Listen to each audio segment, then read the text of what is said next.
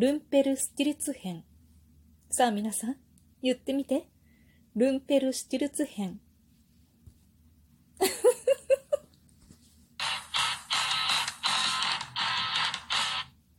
今日もなるようになるさ。こんにちは。アラフォー母ちゃんこと冬木玲です。この番組は私冬木玲が日々思うこと、本の朗読や感想など気ままに配信している雑多な番組です。ルンペルストゥレツ編です。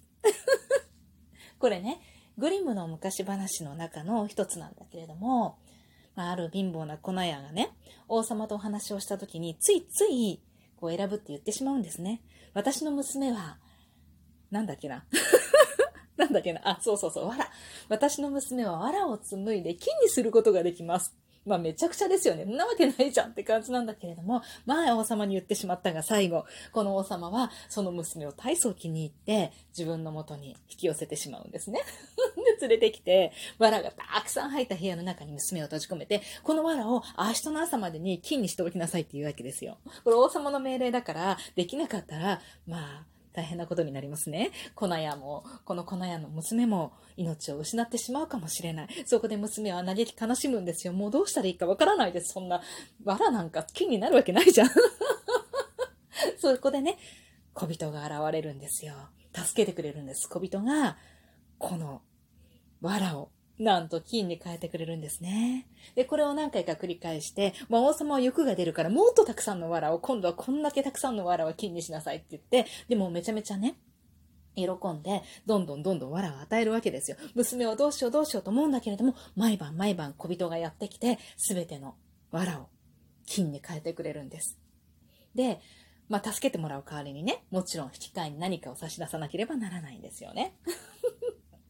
で、えー、っと、このね、この娘はね、自分の持っていたね、身につけているものをね、金に、金にしてもらった小人にね、金を作ってもらった小人にね、差し出すんですよ。指輪とか、なんかネックレスとか、なんかそんな感じだったと思うんだけれども、それを毎回毎回差し出すんです。でもとうとう自分の身につけているものがなくなってしまって、この小人に、まあ、報酬として与えるものがなくなってしまうんです。でも、なんとか、藁をね、金に変えてもらわなければ、明日の我が身がっていう感じでしょ？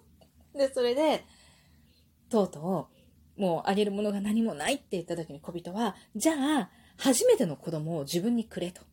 で、この時、この娘は、その自分の子供なんてまだ少女ですからね。自分の子供なんて全く想像ができていない状態なので、もうとにかくね、今のこのなんていうのかな、状況から脱しなければならなくって、分かりましたって答えるわけそんなのどうなるか分からないからね。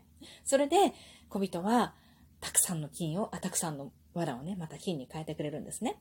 で、この娘は王様に気に入られて、確かに王様と結婚をするんだよね。で、妃になって。で、後々娘が生まれると。娘が生まれる？娘だったかな？わかんない。子供が生まれるんですよ。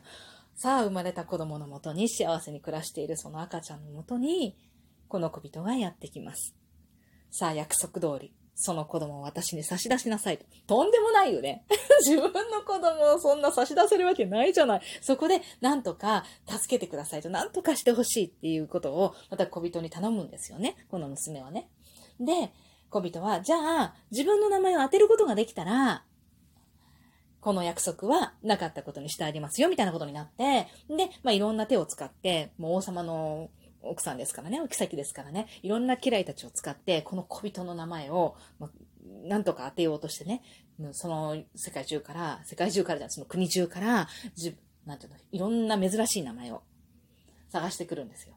聞いてくるんですよ。で、片っ端から、もうありふれた名前から、その珍しい名前から片っ端から言うんだけれども、全然当たらないの。で、これが最後っていう時になって、とにかく小人をつけさせてね、小人の、小人がさ、なんか踊って自分の名前を言いながら踊ってるところを、ある家来が発見するんですね。で、その名前が、ルンペルスティルツヒェンですよ。言えます？ルンペルスティルツヒェン。これね、私が初めて子供にグリムの昔話のど、まあ、昔話集みたいなのがあるんだけれども、それを読んでる時に出てきた。もうタイトルからいきなり、は？ル、な、なんだって？みたいな感じでね。で、これね、私が読んだ本には、ルンペルスティルツヘンって書いてあったの。カタカナでハヒフヘコのヘね、最後ね。ヘンって書いてある。これまだ言いやすいの。ルンペルスティルツヘン。でもね、後にまた違うグリムの本を見たときに書いてあったのが、ルンペルスティルツヘンなのよ。でもさ、すごい難しいわけ。ルンペルスティルツヒェンは結構言えるんだけど、ルンペルスティルツヒェンになると、もう、へを意識しちゃって、スティルチュのところがもう なんかさ、すごい言いにくなる。でね、またこの話が面白いのかどうかわからないんだけれども、結構読むことをせがまれることがあったりとか、あとなんかどっかで、あの、本をね、こう読んでる中に、このルンペルスティルツヒェンが出てくるんですよ。で、これタイトル読むのも、タイトルがね、もうルンペルスティルツヒェンなの。で、最後に、あなたの名前はルンペルスティルツ編って答えるわけ。娘がね。で、それから、その前にも、えっと、家来が、なんか聞いてきて、彼の名前はね、あの小人の名前はね、ルンペルスティルツヘンですっていうくだりがあるわけよ。それから、この小人が踊りを踊りながらね、なんかもう明日、明日の、なんていうの、子供、赤ちゃんをもう手に入れることができるとかって喜んで、もうルンルンルンルン踊りながら、私の名前はルンペルスティルツヘンって言って踊るところがあるわけよ。そこでもうルンペルスティルツヘンが出てくるわけ。なんか言わすねん、ルンペルスティルツヘンって感じで。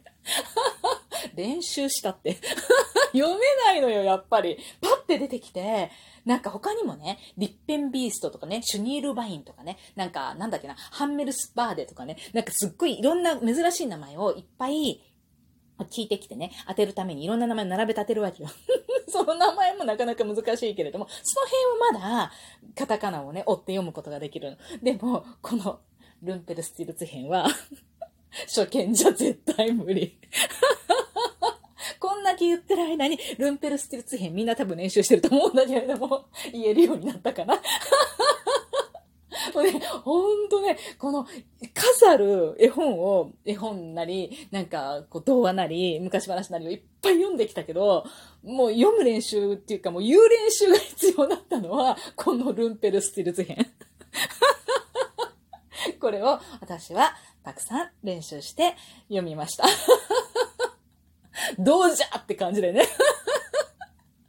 他にもね、あの、日本のさ、昔話とかね。日本の昔話、日本の昔話じゃないや。えっと、日本の神話よ。古事記とかね。あれを読むときには、いろんな神様の名前がいっぱい出てくるんだけれども、あっちはね、まだいけた。このルンペルスティルツ編っていうのが、なかなか難しいんだよね。しかも、ルンペルスティルツ編になるともっと難しいのね。で、しかもね、これさ、タイトルの時は、ルンペルスティルツ編って言えばいいんだけど、お話の中では、あなたの名前はルンペルスティルツ編よとかって言わなきゃいけないわけよ。で、しかもさ、なんか私の名前はルンペルスティルツ編とかね、踊りながら言うわけよね、リズミカルに。また難しいんだよね。で、彼は、なんだっけ、家来とかが言うときはさ、なんか、あの、なんだっけな、彼が、なんか自分の名前をルンペルステツヘンと言っていましたみたいなさ、こう報告のセリフもあるわけよ。全部声、声が違うじゃん。なかなか、なかなか訓練がいるお話でしたね。もう唯一、お話を読むために練習した単語がルンペルスティルツ編です。言えるようになりましたか？皆さん。このね、えっ、ー、と、まだこれからね、子供にね、絵本の読み聞かせをする方、このグリムのお話っていうのは、結構童話集みたいなのがね、昔話集みたいなのが出てて、そのね、どれにもね、ルンペルスティツ編載ってるんですよ。なんだったら、青空文庫にもあったような気がする。読んだかもしれないな。青空文庫にもあったような気がするのでね、ルンペルスティルツ編とね、引いて検索して、どうか読んでみてください。で、お話としては、なんだ、面白いとは思うんだよね。なので、グリムの昔話って結構面白いお話だったら、ちょっとゾッとするね、怖いお話も入ってたりするんだけれども、なかなか読み応えのあるお話が多いのでね、よかったら、まあ、グリム昔話を読んでみてください。結構ね、なんだろうね、アンデルス、アンデルセンじゃないな、あの、イソップとかよりかは、大人になっても読みやすい話が多いような気がしますね。というわけでね、今日はね、早口言葉のようなルンペルスティルツ編のお話、お話、お話でした。そうで、あ、そうそう。一つね、なんか面白いことがあって、一つ面白いっていうかちょっと疑問に思ってることがあって、もう全然ルンペルスティルツ編、言えなかった。悔しい。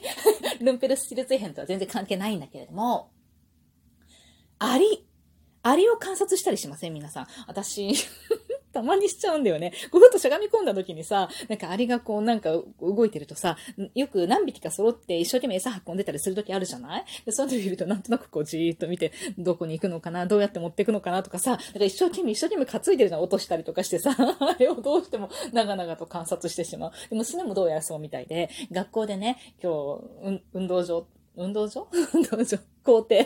校庭で、なんかたまたま見かけたらしいのよ。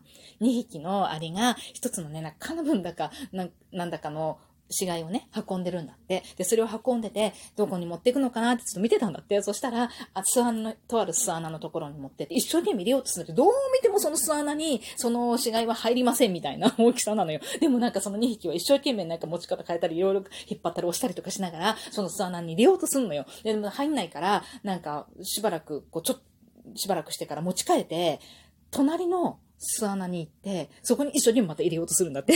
だけどやっぱり入んないわけよ。もうどう見ても絶対入んないわけよ。もう一生懸命入れてるんだって。で、その後どうなったのって聞いたら、いや、そこでチャイムがさ、予令が鳴っちゃってさ、ってもう見てられなくなって、行っちゃったん、あの、教室に戻ったんだけど、っていうわけよ。その後の動き気にならない？なんかそこにたまたま聞いてた次男にさ、どうもその後どうなったと思う？って聞いたらさ、いや、なんか次の穴、次の穴とかってこうくるくる回るんじゃん？とかって言うんだけど、いやなんか他のそんなにさ、アリの巣ってさ、穴、同じ巣に繋がる穴いっぱいあったっけ？それもよく覚えてないんだけどさ、なんか、まあ、いずれね、多分ね、あの、顎強いって言うじゃん、アリって。だからなんか食いちぎってこう小さくして入れるんじゃないかと思うんだけどさ。